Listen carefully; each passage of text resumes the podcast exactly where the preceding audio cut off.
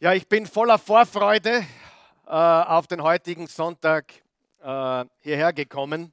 Wir starten heute eine neue Serie von Botschaften und äh, dazu möchten wir noch einmal alle begrüßen, die uns auch zuschauen, in Österreich, in Deutschland oder der Schweiz oder wo immer ihr auch Deutsch verstehen könnt.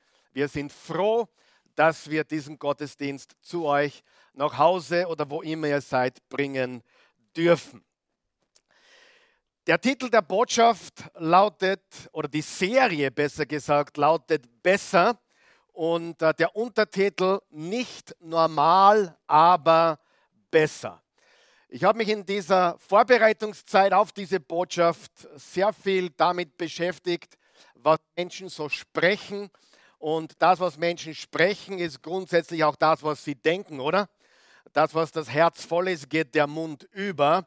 Und eines, was ich immer wieder gehört habe, äh, sowohl von Menschen, die noch nicht gläubig sind und Menschen, die gläubig sind, ist, wir wollen normal wieder haben.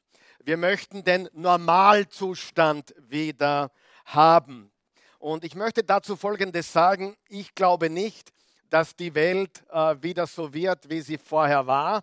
Äh, ich glaube von ganzem Herzen, dass da etwas passiert ist, dass ein Knopf gedrückt worden ist, dass ein Dominosteinchen in Bewegung äh, gebracht wurde. Und wenn das einmal passiert ist, wenn dieser Knopf einmal gedrückt ist, dann gibt es auch da keinen Weg zurück. Es ist etwas passiert, das ist so und diese Dominosteinchen, die rattern jetzt alle dahin.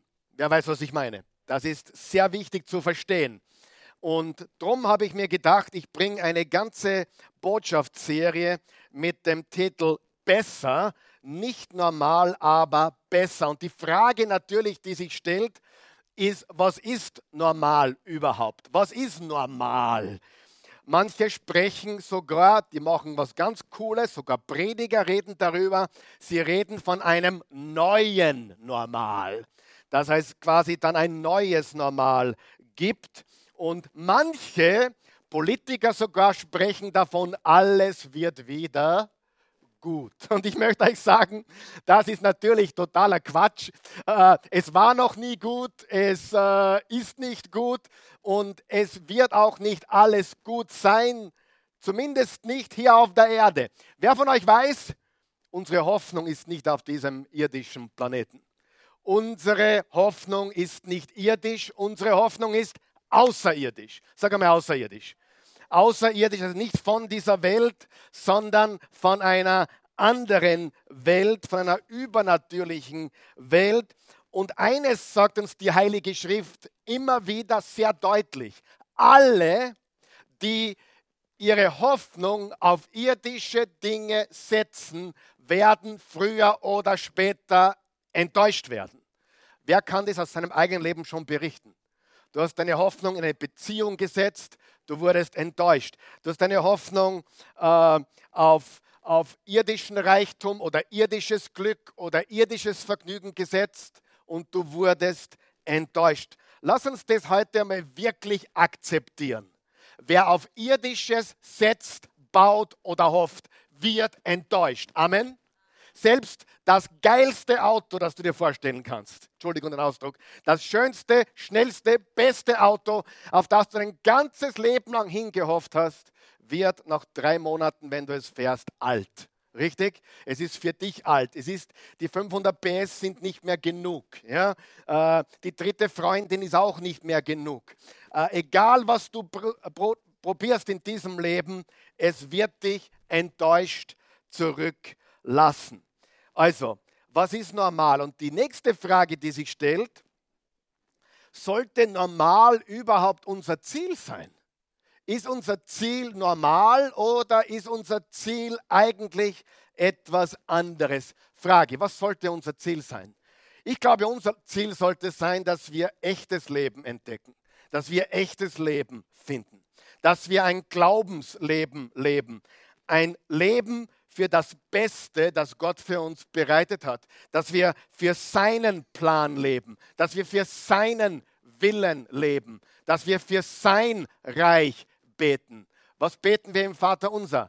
Dein Reich komme, dein Wille geschehe. Und dann am Schluss, denn dein ist das Reich und die Kraft und die Herrlichkeit. Also unser Ziel im Leben sind nicht bessere Umstände hier, obwohl das nicht schlecht ist, wenn die Umstände in Ordnung sind, aber das ist nicht unser primäres Ziel.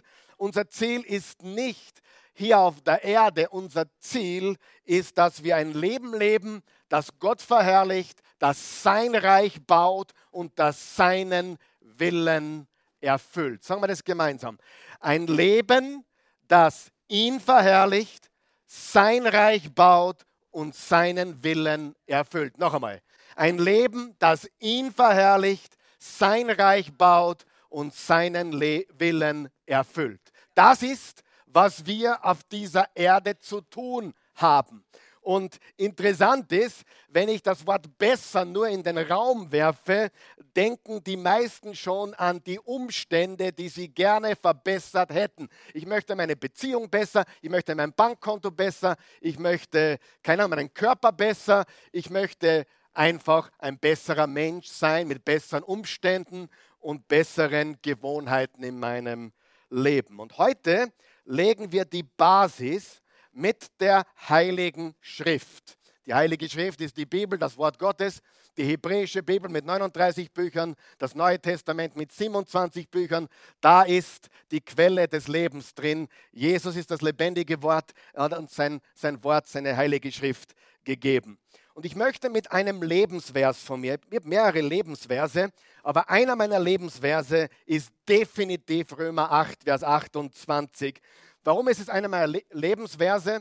Weil er mir direkt ins Herz spricht und weil er genau das formuliert, was ich vom Leben möchte und weil ich überzeugt bin, dass er die absolute Wahrheit ist. Römer 8, Vers 28. Eines aber wissen wir. Wenn du eine Outline hast, dann unterstreicht dir das Wort wissen. Eines aber wissen wir. Was wissen wir? Alles trägt zum Besten derer bei, die Gott lieben. Sie sind ja in Übereinstimmung mit seinem Plan. Unterstreicht dir das Wort Wissen. Und dann möchte ich, dass du noch etwas siehst. Es trägt bei. Was heißt das? Nicht alles ist gut, aber es trägt zum Besten bei. Dieser Vers sagt nicht, dass alles gut ist, dass alles gut wird, aber dieser Vers versichert uns, dass egal was passiert, dass es zum Besten beiträgt. Sag einmal beitragen. Es trägt dazu bei, dass alles zum Besten zusammenwirkt. Zum Besten. Also nicht zum bequemsten, nicht zum komfortabelsten, nicht zum reichsten, sondern zum Besten. Nicht zum meisten Vergnügen, nicht zum größten Glück, sondern zum Besten. Und für, we, für wen gilt dieser Vers? Steht deutlich da. Für alle Menschen? Nein. Nein. Die Gott lieben. Ich habe vorgestern eine Predigt gehört von einem Prediger, den ich sehr schätze, der gesagt hat, das Evangelium ist nur gute Nachricht. Und ich habe darüber nachgedacht, Evangelium heißt gute Nachricht, aber das stimmt einfach nicht. Die schlechte Nachricht ist, wir sind Sünder. Die schlechte Nachricht ist, wir sind verloren. Die schlechte Nachricht ist, wir sind hoffnungslos. Die schlechte Nachricht ist, es ist gar nichts gut für die, die Gott nicht wollen. Amen. Das ist die schlechte Nachricht. Aber für die, die Gott lieben, für wen? Für die, die Gott lieben, wirkt alles zum Besten. Und jemanden einfach, den du nicht kennst, zu sagen, alles wird gut, ist fast ein Verbrechen. Schlimm. Einfach nur schlimm weil es nicht wahr ist, dass alles gut wird. Aber die, die Gott lieben, ich bin sogar der Überzeugung, dass es gläubige Christen gibt, die Gott glauben, die an Jesus glauben, die errettet sind, die in den Himmel kommen, aber so Gott lieben, so richtig tun sie noch nicht. Richtig? Weißt du, was ich meine? Kann man Gott glauben und ihn vielleicht nicht so ganz lieben? Kann ich mit der Christi verheiratet sein und sie nicht so lieben? Nein, unmöglich. Ja? Aber ich sage nur, man kann verheiratet sein, aber den Ehepartner nicht mehr so lieben wie am Anfang. Stimmt es?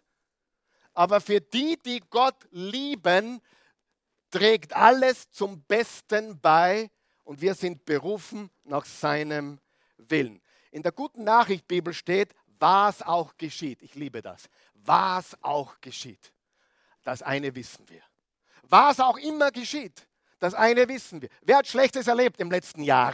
Nicht nur in dieser Pandemie oder dieser Krise, der Corona-Krise. Wer hat in den letzten zwölf Monaten was irdisch betrachtet Schlechtes erlebt? Oder in den letzten zwei Jahren? Wer hat einen geliebten Menschen verloren? Wer hat viel Geld verloren? Wer hat einen Job verloren? Wer hat, wer hat etwas an Enttäuschungen erlebt? Jeder von uns, oder? Aber steht hier in diesem Vers, wer Gott liebt, wird nie enttäuscht werden? Nein. Steht hier, wer Gott liebt, wird nie einen Menschen verlieren? Nein. Steht hier, wer Gott liebt, wird nie äh, Krankheit erleben? Steht auch nicht da. Wer Gott liebt, der wird nie Mangel haben? Steht auch nicht da. Was steht da? Die, die Gott lieben, denen dient alles zum Besten. Und das will ich, dass du verstehst. Und wie ich es immer wieder sage, und das ist so eine wichtige Erkenntnis für mich, ein echter Jesus-Nachfolger kann nicht verlieren. Er kann nicht verlieren. Wenn ich hier sterbe, geht es mir gleich viel besser, oder? Die Christi wird hoffentlich traurig sein und die Kinder auch. Aber grundsätzlich kann es für einen Christen nur besser werden. Warum? Weil egal was passiert, denen, die Gott lieben, dient alles zum Besten. Und das ist eine ganz wichtige, wichtige Erkenntnis. Jetzt gehen wir zu meinem zweiten Lebensvers. Ich habe noch einen, nämlich Verse 37 bis 39 sind gleich drei Verse aus Römer 8. Da steht folgendes.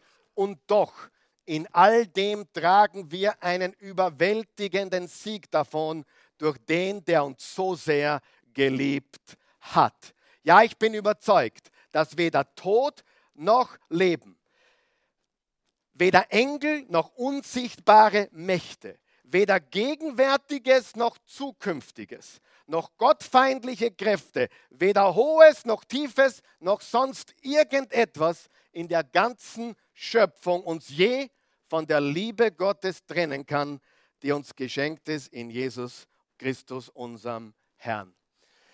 Der Römerbrief, der Brief des Paulus an die Römer, ist wohl das wichtigste Stück Literatur der Menschheitsgeschichte. Und das sage nicht ich, das sagen unzählige Theologen. Der Römerbrief, der Römerbrief in der Bibel ist wohl das wichtigste schriftliche Literaturstück der Menschheitsgeschichte. Lass dir das auf der Zunge zergehen.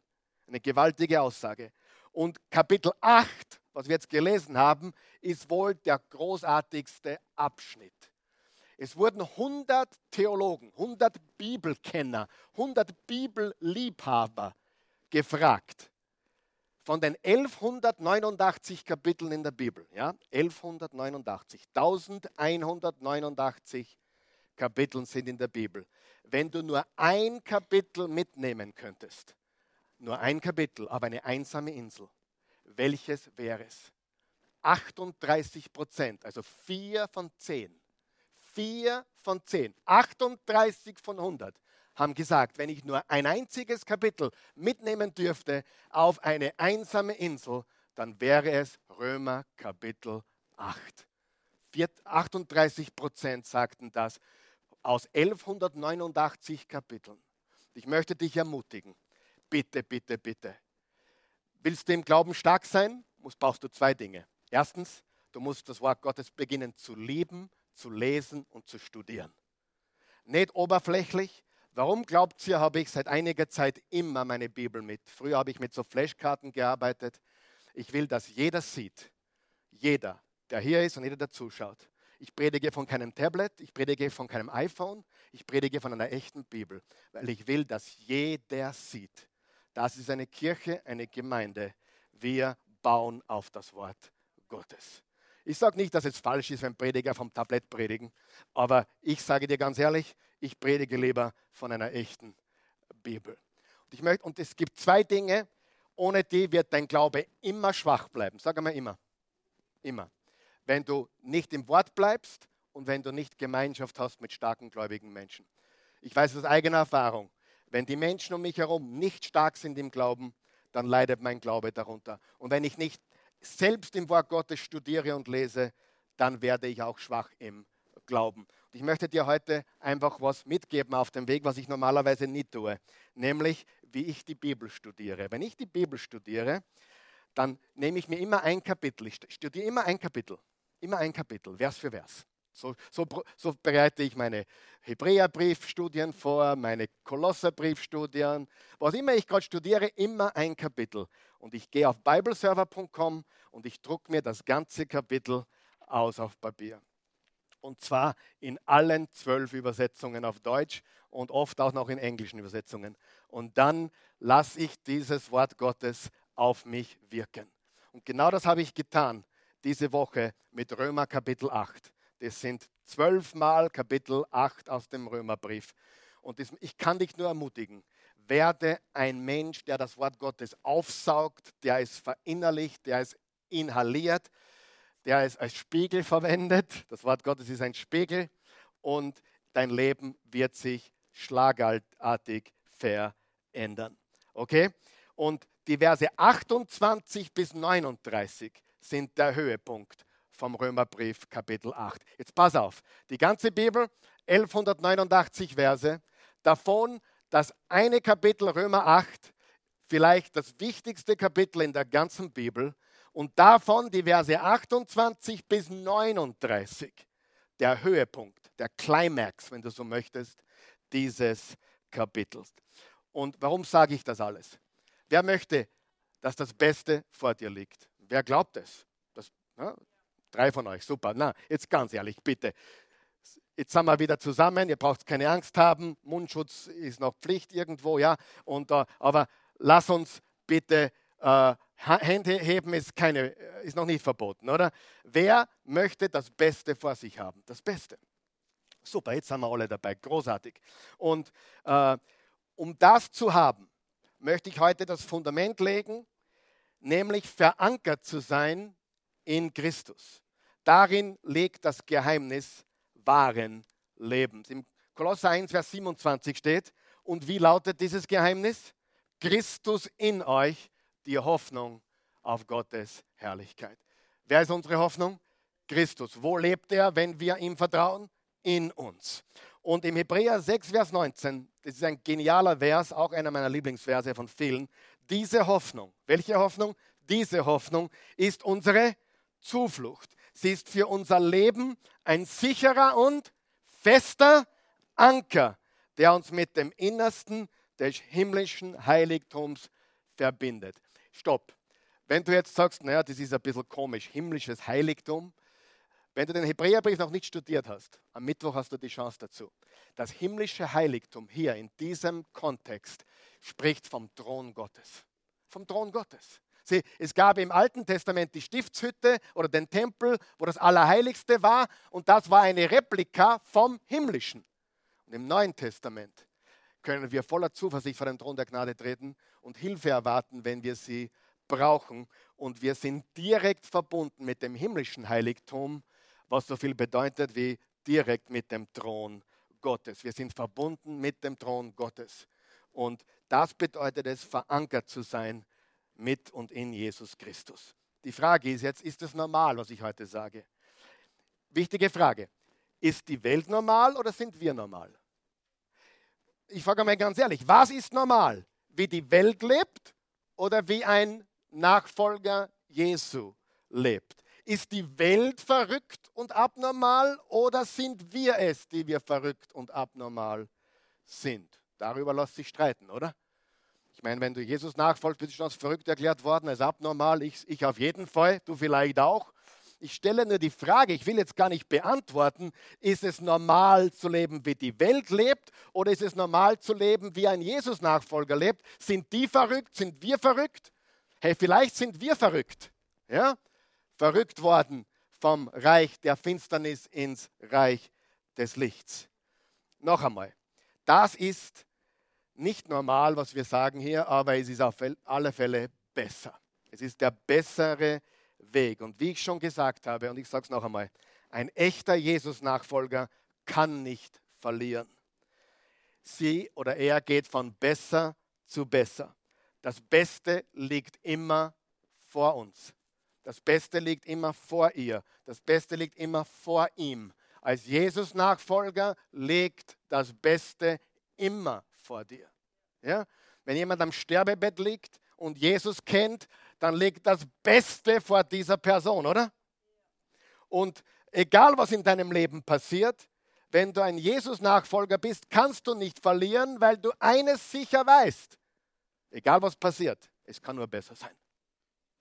Warum weiß ich das? Jede Träne wird abgewischt. Jeder Schmerz wird weg sein. Er wird uns ewige Freude schenken. Äh, wenn du hier nicht geheilt wirst, dann wirst du es im Himmel sofort. Nein, du wirst es nicht, du bist es sofort. Wenn du hier Mangel erlebst, hast du im Himmel sofort keinen Mangel mehr. Ja? Wenn du hier leidest, bist du sofort in der ewigen Freude. Das heißt, wir müssen verstehen, egal was kommt, es kann nur von besser zu besser zu besser werden. Das Beste liegt vor uns. Denen, die Gott lieben, dient alles zum Besten.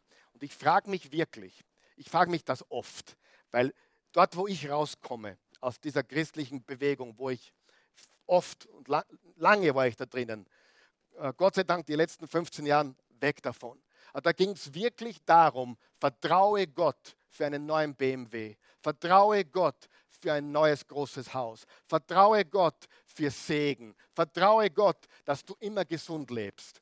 Und, und wenn du nicht genug Glauben hast, ne, dann passiert es vielleicht nicht. Und wenn du krank bist oder stirbst sogar, weil du krank warst, dann hat der Mensch wahrscheinlich nicht genug Glauben gehabt. Solche Dinge habe ich früher geglaubt und ich schäme mich heute dafür. Wer von euch weiß, dass Paulus gelitten hat, dass Paulus ausgepeitscht wurde, dass Paulus verfolgt wurde, dass er, dass er einen Stachel im Fleisch hatte, wo er dreimal Gott angefleht hat, bitte nimm ihn von mir. Und Gott hat gesagt, nein, meine Gnade ist mehr als genug für dich. Wir müssen eines verstehen. Und mich wundert das wirklich immer mehr, dass der Glaube von so vielen Christen so viel mit Umständen zu tun hat. Hey, mir kann es gar nicht so schlecht auf der Erde gehen dass ich nicht Danke sagen könnte für das, was Jesus schon getan hat. Haben wir das verstanden? Sieh, ich danke Gott dafür, was er für mich getan hat. Ich habe mir Hölle verdient. Ich habe mir ewige Trennung von Gott verdient. Aber er hat mich frei gemacht von der Knechtschaft der Sünde und des Todes. Okay? Im 2. Korinther 3, Vers 18 steht, wir werden verwandelt von Herrlichkeit zu Herrlichkeit. Im Psalm 84 steht, sie gehen von Kraft zu Kraft. Sagen wir das gemeinsam. Von Herrlichkeit zur Herrlichkeit, von Kraft zu Kraft. Und eines habe ich über die Jahre gelernt. Und mein Glaube ist stärker und stärker und stärker geworden. Es hat meinen Glauben nämlich umstandsunabhängig gemacht. Umstandsunabhängig. Un unabhängig von Umständen. Und jetzt lesen wir die Römer die Verse 31 bis 39 von Römer 8 im Ganzen. Da steht folgendes. Was können wir jetzt noch sagen, nachdem wir uns das alles vor Augen gehalten haben? Gott ist für uns. Wer kann uns dann noch etwas anhaben? Wenn du eine Bibel hast, wo man unterstreichen darf oder auf deiner Outline oder zu Hause, dann, dann unterstreicht ihr bitte, Gott ist für uns. Wer kann uns da noch etwas anhaben? Vers 32, er hat ja nicht einmal seinen eigenen Sohn verschont, sondern hat ihn für uns alle hergegeben. Wird uns dann zusammen mit seinem Sohn nicht auch alles andere geschenkt werden? Wer wird es noch wagen, Anklage gegen die zu erheben, die Gott erwählt hat? Gott selbst erklärt sie ja für gerecht. Ist da noch jemand, der sie verurteilen könnte? Jesus Christus ist doch für sie gestorben, mehr noch, er ist auferweckt worden und er sitzt an Gottes rechter Seite und tritt für uns ein.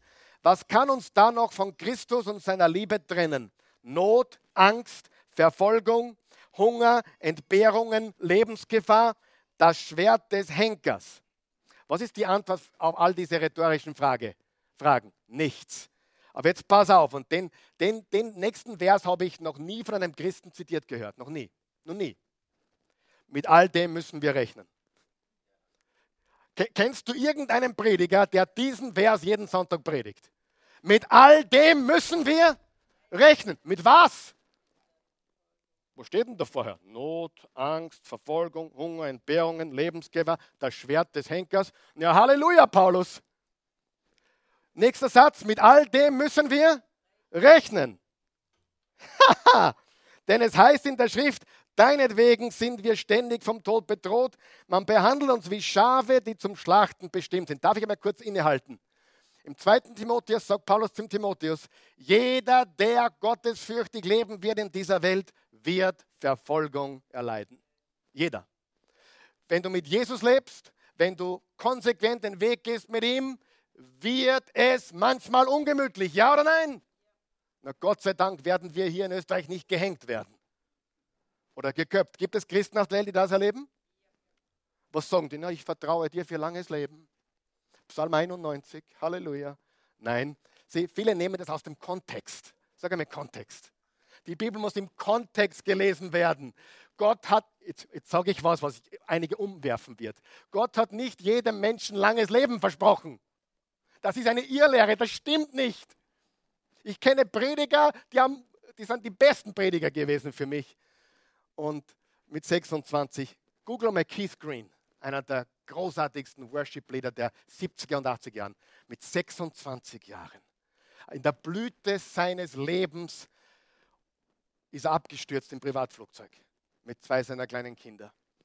Seine Musik lebt heute noch. Freunde, jemand, der predigt, Gott hat dir langes Leben versprochen, hundertprozentig, der nimmt was aus dem Zusammenhang. Hast du mich verhört? Wer von euch weiß, Gott ist souverän und Gott hat einen Plan und manche dürfen früher nach Hause und manche dürfen noch länger da bleiben. Aber ein Christ kann nicht verlieren, weil was ist so schlecht daran, in den Himmel zu kommen? Glauben wir unsere Botschaft? Wer gefreut sich, aber im Himmel ist? Muss nicht heute sein. Sind wir, uns, sind wir uns einig?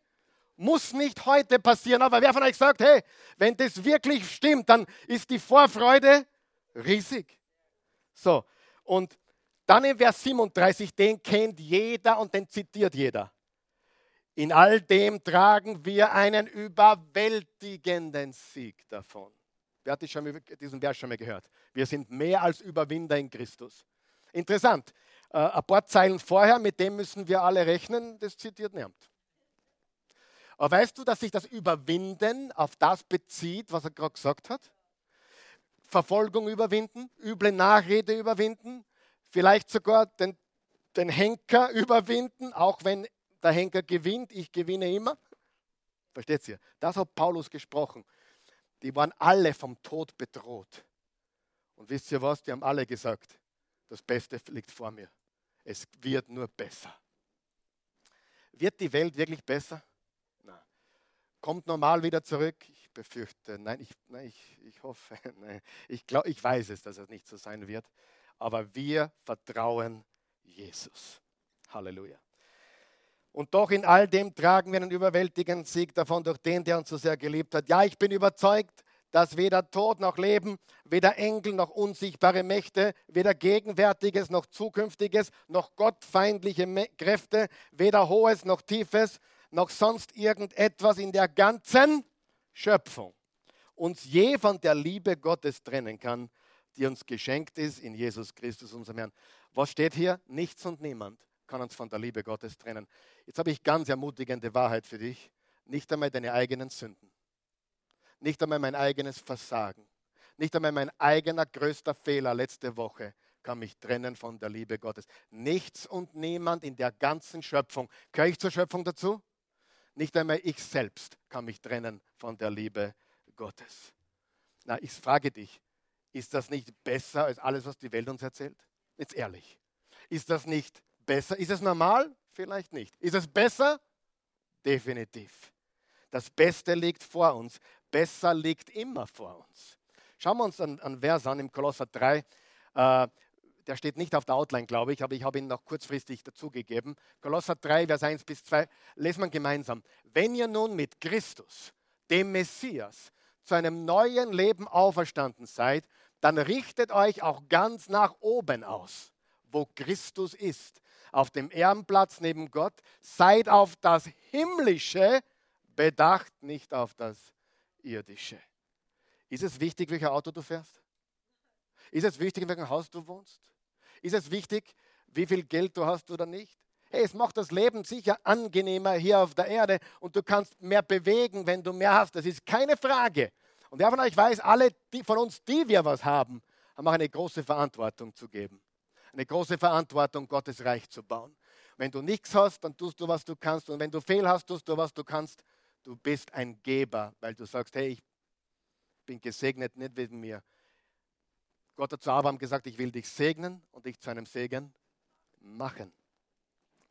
Also worauf schauen wir? Auf das, was oben ist, auf das himmlische Seid bedacht. Und ich möchte zum Abschluss jetzt äh, vier Beweise, vier Beweise, dass das Beste vor uns liegt. Vier Beweise und alles, liebe Freunde, aus welchem Kapitel? Wie heißt das Kapitel? Römer Kapitel 8. Das ist das vielleicht wichtigste Kapitel in der ganzen Bibel. Römer 8. Druckst da aus die Woche und geh ja Wochen nicht weg davon. Ich habe eine neue Gewohnheit entwickelt. Die ist ein bisschen persönlich und privat jetzt, aber ich sage euch trotzdem. Wir haben zu Hause eine kleine Sauna. Und das ist meine Privatsauna, weil es geht nicht mehr mit, mit, mit mir. Außer der Samson geht sehr gerne mit mit mir. Der Samson will pro Minute immer 10 Cent haben. Ja? Und, und ja, also wenn er oben sitzt, auf der, wo, bei 90 Grad, neulich, der, der, der, der, ist crazy, der Junge, ist er bei, bei 90 Grad 15 Minuten oben gesessen. Also das ist unglaublich, weil das ist so mein Level, ja, vor 15 Minuten auf 90 Grad ganz oben. Und ja, er wollte unbedingt, und ich habe ihm vorhin noch gesagt, hey, wenn, du, wenn du 15 Minuten oben sitzt, kriegst du 5 Euro. Ja, er hat es dann gemacht. Die Christi war böse auf mich, weil er dann schwindlig war. Aber äh, das ist eine andere Geschichte. Wir haben es seither ein bisschen reduziert. Und ich habe jetzt eine neue Gewohnheit. Ich drucke mir immer ein Kapitel aus der Bibel aus. Derzeit habe ich Psalm 27. Äh, so, ich tue es dann so falten. Das ist so ein Blatt, das ist ein kurzer Psalm. Und der liegt in der Sauna drin. Ja? Und dann während ich schwitze, während ich schwitze, die Bibel studieren. Du sagst, ja, ich, ich meine, brennt das nicht? Nein, brennt nicht. Ich bin noch nicht abgebrannt. Und, und, und da kommt auch da ist dann Schweiß drauf. Und der Zettel, den ich jetzt in der Sauna habe, der ist so ziemlich schon, der hat schon Wasser und Schweiß und alles erlebt. Aber er ist immer noch lesbar. Wer von euch weiß, das Wort Gottes muss nicht schön sein, es muss nur ins Herz kommen. Amen. So, und und jetzt habe ich eine, für mich eine Taktik entwickelt, wie die Hitze noch länger aushält. Ja, indem ich mich ablenke mit der Bibel. Ja, zwei auf 20 Minuten. Äh, bei 90 Grad. Ist nicht gesund, nicht empfehlenswert. Ich sage nur, wie verrückt ich bin. Auf jeden Fall das Wort Gottes studieren. Vers für Vers.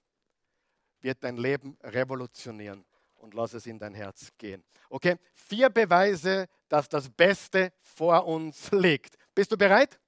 Wer ist bereit? Beweis Nummer eins. Aus seiner Gnade schenkt er uns alles. Aus seiner Gnade schenkt er uns alles. Oh, jetzt, jetzt sind einige schon wach. Oh, alles? Ich wollte schon längst ein neues Auto. Halleluja. Ich wollte einen Swimmingpool hinten für, für den Garten. Halleluja. Alles? Freunde, glaubt mir, glaubt mir, wenn du Römer 8 verstehen würdest, und alles, was vorher gesagt worden ist, würdest du nie auf die Idee kommen, dass da um Auto geht. Du würd, wenn du die Bibel kennen würdest, würdest du nie auf die Idee kommen, dass Gott so sehr interessiert ist, dass du geheizte Autostühle hast. Hat er was dagegen? Nein. Äh, Frage, wie wird man reich in dieser Welt? Arbeit, richtige Entscheidungen, richtiges Investieren, richtiger Zeitpunkt am richtigen Ort. Richtig? Wer von euch weiß, es gibt Christen, die hungern, weil sie faul sind. Und es gibt weltliche Atheisten, die sind reich, weil sie sehr, sehr fleißig sind. Also lass uns aufhören damit, ich kann Gott vertrauen, dass mein Bankkonto voll ist. Nein, wenn du zu mir kommen würdest und sagst, Karl Michael, bete für mich, dass mein Bankkonto sich füllt, dann würde ich sagen, wie schaut dein Tagesablauf aus? Welche Gewohnheiten hast du? Weil ganz ehrlich, die Gewohnheiten funktionieren für den Herrn Mateschitz der wahrscheinlich noch kein gläubiger Christ ist, genauso wie die Gewohnheiten für dich und mich funktionieren. Und glaube mir, nicht der, der mit Jesus lebt, wird am Ende des Tages der Reichste sein, sondern der, der am fleißigsten ist, am weisesten ist und die richtigen Entscheidungen trifft. Richtig? Können wir das einmal so stehen lassen? Stimmt das oder rede ich Unfug? Nein. Was ist hier gemeint mit alles? Vers 32. Er hat ja nicht einmal seinen eigenen Sohn verschont, sondern hat ihn für uns alle hergegeben. Wird uns dann zusammen mit seinem Sohn nicht auch alles andere geschenkt werden? Hat Jesus uns seinen Sohn gegeben? Wird er uns alles geben? Was steht in Matthäus 6, Vers 33? Trachtet zuerst nach dem Reich Gottes und seiner Gerechtigkeit und alles andere wird euch dazu gegeben werden. Und bevor jetzt jemand sagt, Karl Michael, du bist gegen den Segen des Herrn, stopp. Glaube ich an den Segen des Herrn? Ja. Kann Gott Businesses segnen? Ja.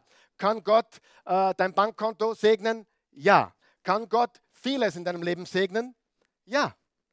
Aber es kommt auch darauf an, was du tust. Und Gott ist natürlich auch interessiert daran, dass seine Kinder alles haben, was sie brauchen. Aber ganz ehrlich, in dem Moment, wo du was hast, wo du gesegnet bist, bist du in einer ganz neuen Verantwortung. In Wahrheit gehört uns nichts, richtig? Gar nichts. Gar nichts. Und das ist die aufrichtige Wahrheit. Und ich muss es so sagen, weil es, weil es stimmt.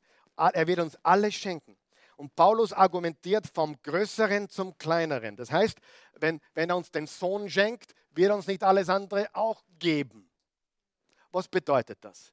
Es bedeutet ganz einfach, dass am Ende des Tages ein Nachfolger Jesu niemals verlieren kann.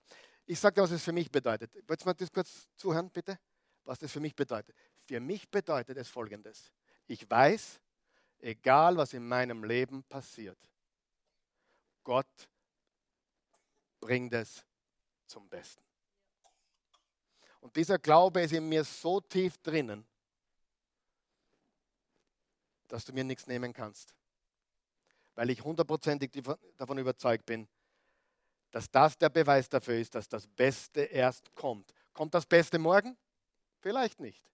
Äh, kommt das Beste nächste Woche? Vielleicht noch nicht. Aber kommt für mich das Beste als Nachfolger Jesu?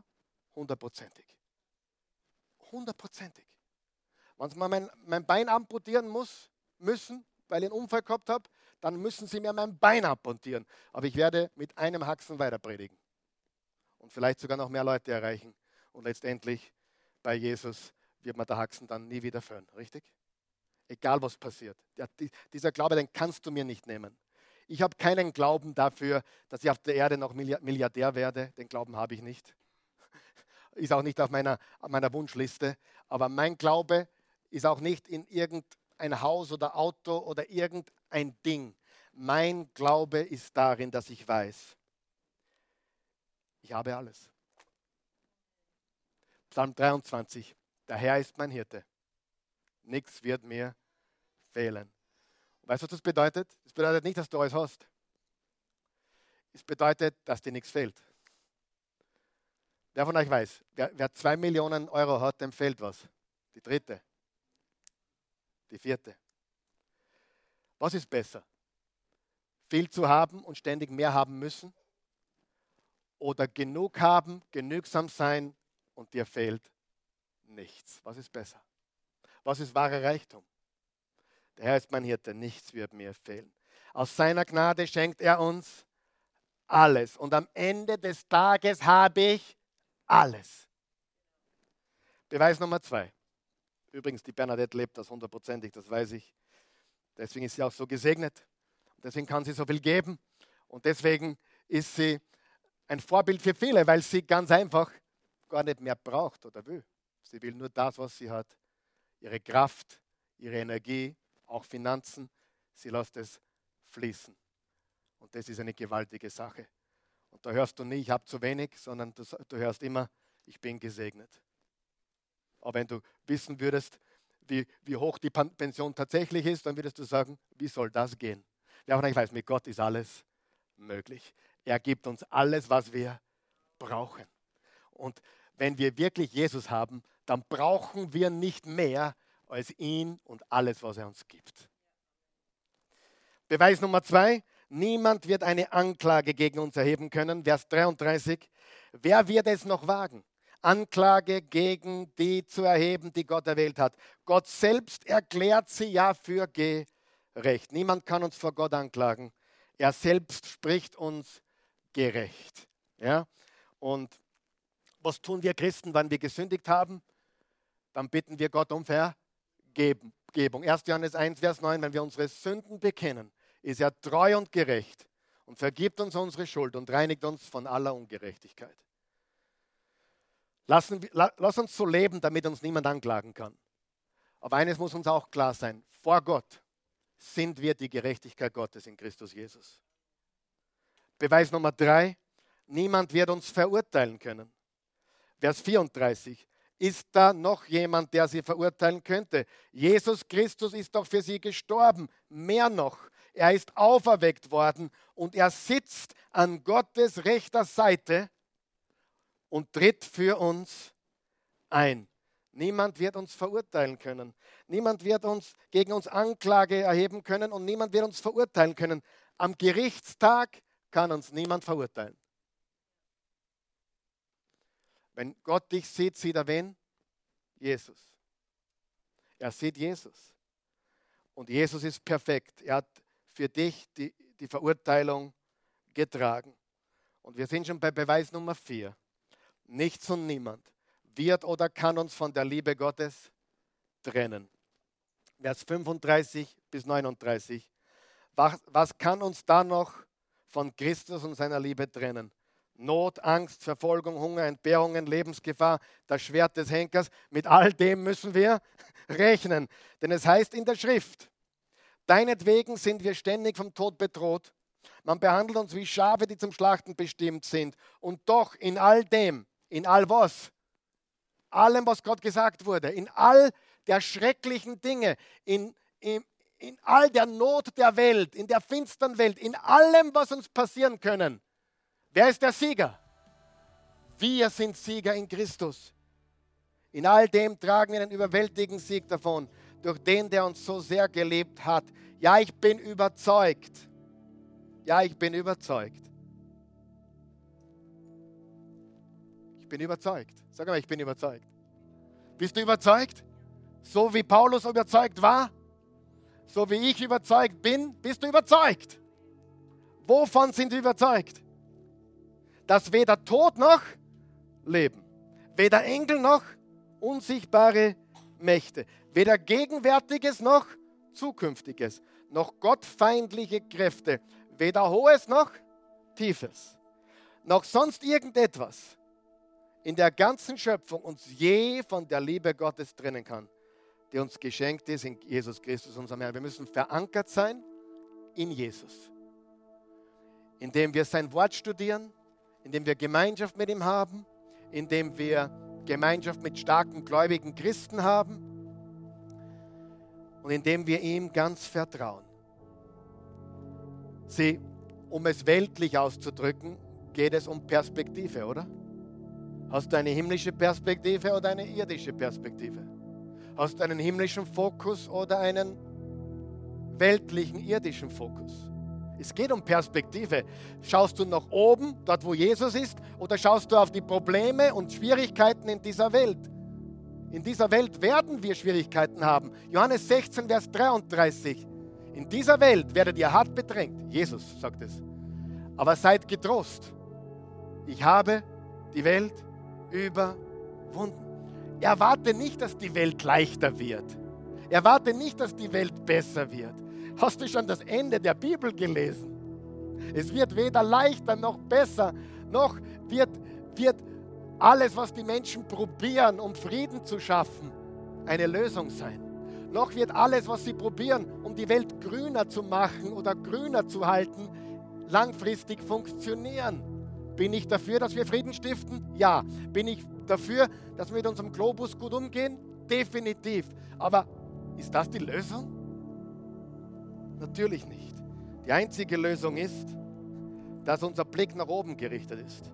Und dort kann uns nichts und niemand von der Liebe Gottes trennen. was wissen wir? Aus seiner Gnade schenkt er uns alles. Niemand wird eine Ankläge gegen uns erheben können. Niemand wird uns je verurteilen können, weil er hat uns gerecht gesprochen. Nichts und niemand wird oder kann uns von der Liebe Gottes trennen. Gestern durfte ich vier Menschen wieder taufen. Vier Menschen. Ich glaube, die kommen dann zum englischen Gottesdienst. Er ist Amerikaner und sie ist aus dem Kosovo ursprünglich. Hier schon geboren, aber muslimischer Hintergrund. Muslimischer Hintergrund. Und ich habe mit denen gesprochen. Auch die Schwester war da mit muslimischem Hintergrund. Die Eltern wollten nicht dabei sein, weil die waren nicht dagegen, aber auch nicht dafür. Die, aber die Schwester, auch muslimischer Hintergrund, auch schon getauft, auch schon Christ. Eine dreiviertel muslimisch hintergrundliche Familie. Und dann haben sie mir erzählt Folgendes. Sie waren Moslems, also die Familie, stolz darauf und wir sind Moslems, das ist unsere Kultur. Bis sie, aber keine Ahnung gehabt, was sie eigentlich glauben. Alle, die haben alle keine Ahnung, stimmt es? Die haben nur diese Kultur, die meisten, und haben null Ahnung. Mein Raphael hat eine bessere Ahnung, was im Koran steht, als, als die meisten Muslime, die wir kennen. Und hier ist, was sie gesagt haben, in dem Moment, wo wir das bisschen durchgelesen haben, in dem Moment, wo wir herausgefunden haben, was da drinnen steht, ist Angst über uns gekommen. Und wir haben das Gefühl gehabt, es kann doch gar nicht Gott sein. Und über diesen Weg kamen sie zu Christus. Weil er ist der Weg, die Wahrheit und das Leben. Er ist die Hoffnung. Er liebt uns. Sie, ein gläubiger Moslem hat Angst, weil er nicht weiß, wo er hinkommt. Ein Buddhist hat Angst, weil er nicht weiß, wie und in was er reinkarniert wird und ob das Karma gut genug ist. Aber jeder, der sein Vertrauen auf Jesus setzt, kann hundertprozentig wissen, dass es keine Sünde mehr gibt, die zwischen dir und deinem Schöpfer Gott steht, dass er für jede Sünde bezahlt hat, sogar die, die du heute Morgen begangen hast und sogar morgen noch begehen wirst, weil er ist unser Stellvertreter am Kreuz geworden. Und er hat uns gesagt, eines wissen wir, eines wissen wir, denen, die Gott lieben, wirkt alles zum Besten zusammen. Markus, das ist die Wahrheit. Es wirkt zum Besten zusammen. Die Verse 37 bis 39. Lass uns nichts und niemand von der Liebe Gottes trennen. Durfte ich predigen oder ich habe nicht gepredigt, ich habe kurz gesprochen bei der Beerdigung meiner Mutter vor zwei Wochen. Und diese Verse, Vers 37 bis 39, sind am Grabstein unseres erstgeborenen Sohnes.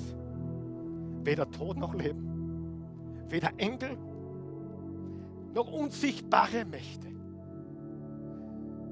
Weder gegenwärtiges noch zukünftiges noch gottfeindliche Kräfte, weder hohes noch tiefes, noch sonst irgendetwas in der ganzen Schöpfung kann uns je von der Liebe Gottes trennen, die er uns geschenkt hat in Christus Jesus, unserem Herrn. Wenn Römer 8 das wichtigste Kapitel der Bibel ist, und Verse 28 bis 31 der Höhepunkt von Römer 8 ist, dann ist das, was wir gerade gelesen haben, Vers 37 und 39, der absolute Gipfel. Nichts und niemand. Es gibt keine Religion, keine, die dir diese Gewissheit gibt. Man kann sagen, Religion macht Angst. Jesus sagt, fürchte dich nicht. Warum bin ich so sicher, dass es nicht normal wird? Weil es in der Bibel steht, dass es nicht normal werden wird. Es wird weitergehen, drunter und drüber gehen. Warum weiß ich, dass das Beste vor mir liegt? Weil ich Gott liebe. Und mein Glaube komplett umstandsunabhängig ist. Hätte ich kein Auto mehr, müsste ich nur mehr Radl fahren, super, dann bin ich fit wieder. Es ist immer besser. Sag mal, es ist immer besser. Es ist immer besser. Ein Jesus-Nachfolger kann nicht verlieren. Er kann nicht verlieren. Christus liebt uns. Kein Feind, keine Waffe, keine Katastrophe kann uns von der Liebe Gottes in Christus Jesus, unserem Herrn, trennen. Wie viele Beweise brauchen wir noch? Er hat sein Leben für uns gegeben. Übrigens auch keine Religion hat einen sterbenden Retter für dich. Keine. Das Christentum ist exklusiv und einzigartig und erhebt den Anspruch, der Weg, die Wahrheit und das Leben zu sein. Alle anderen haben keine Sicherheit.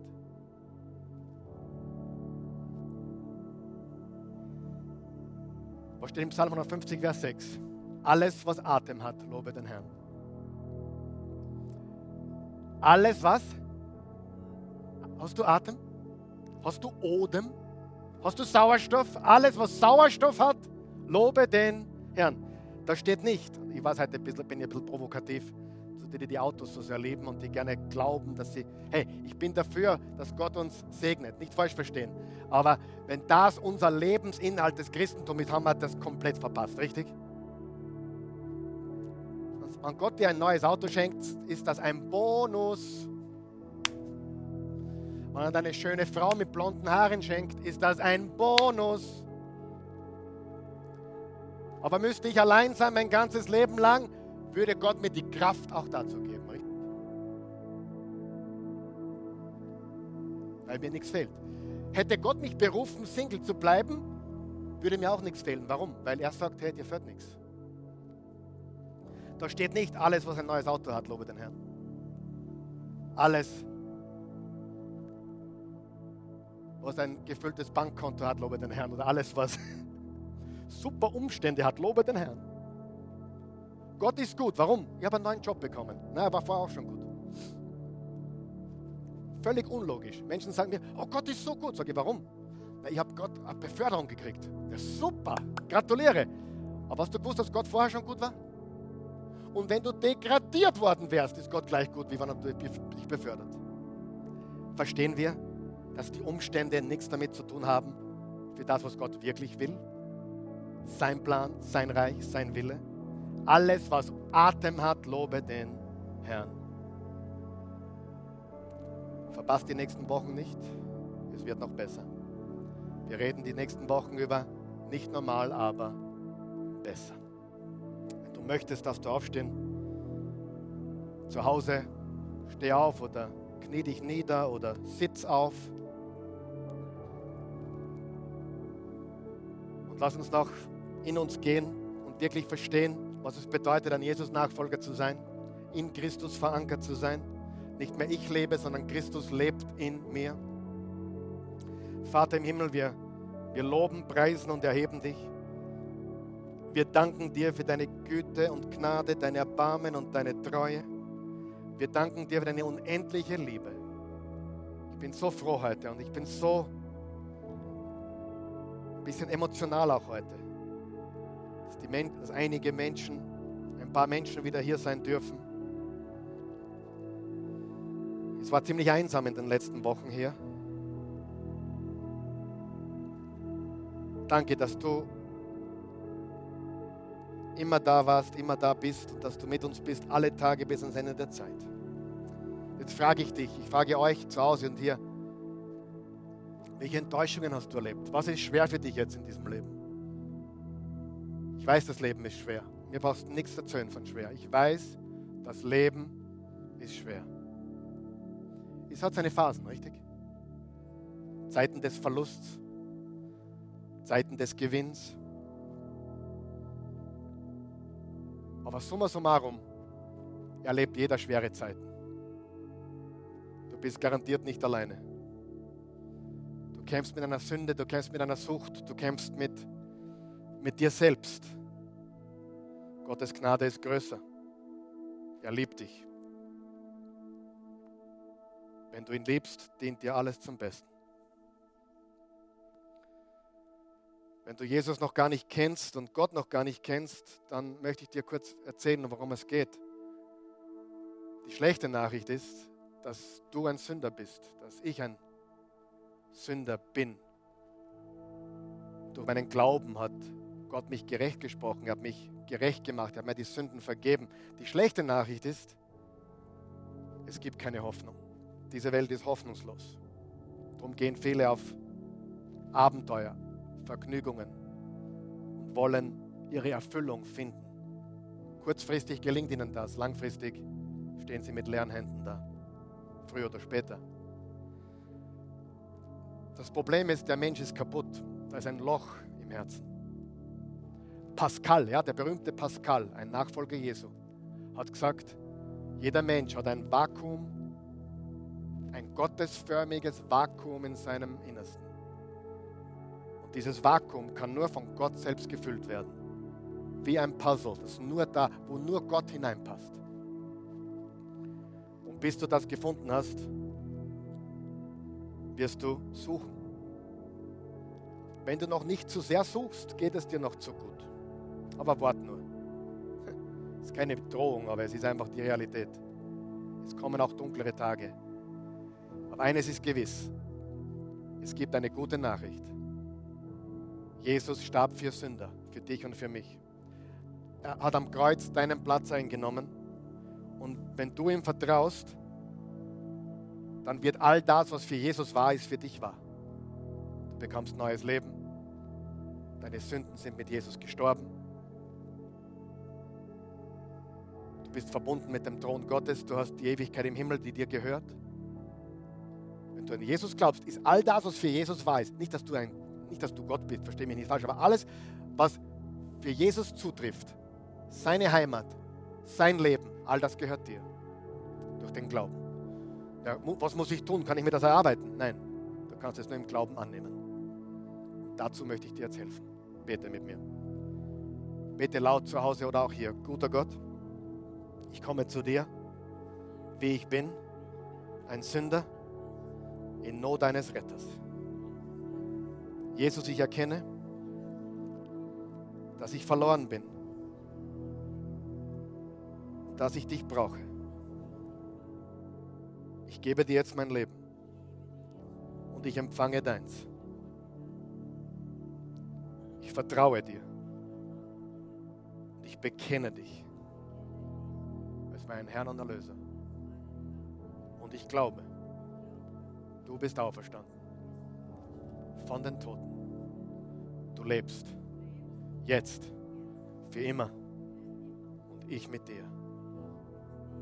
Und weil ich dir jetzt gehöre, Jesus,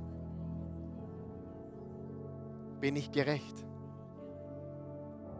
Ich bin heilig. Ich bin ein Kind Gottes. Und weil ich dich liebe,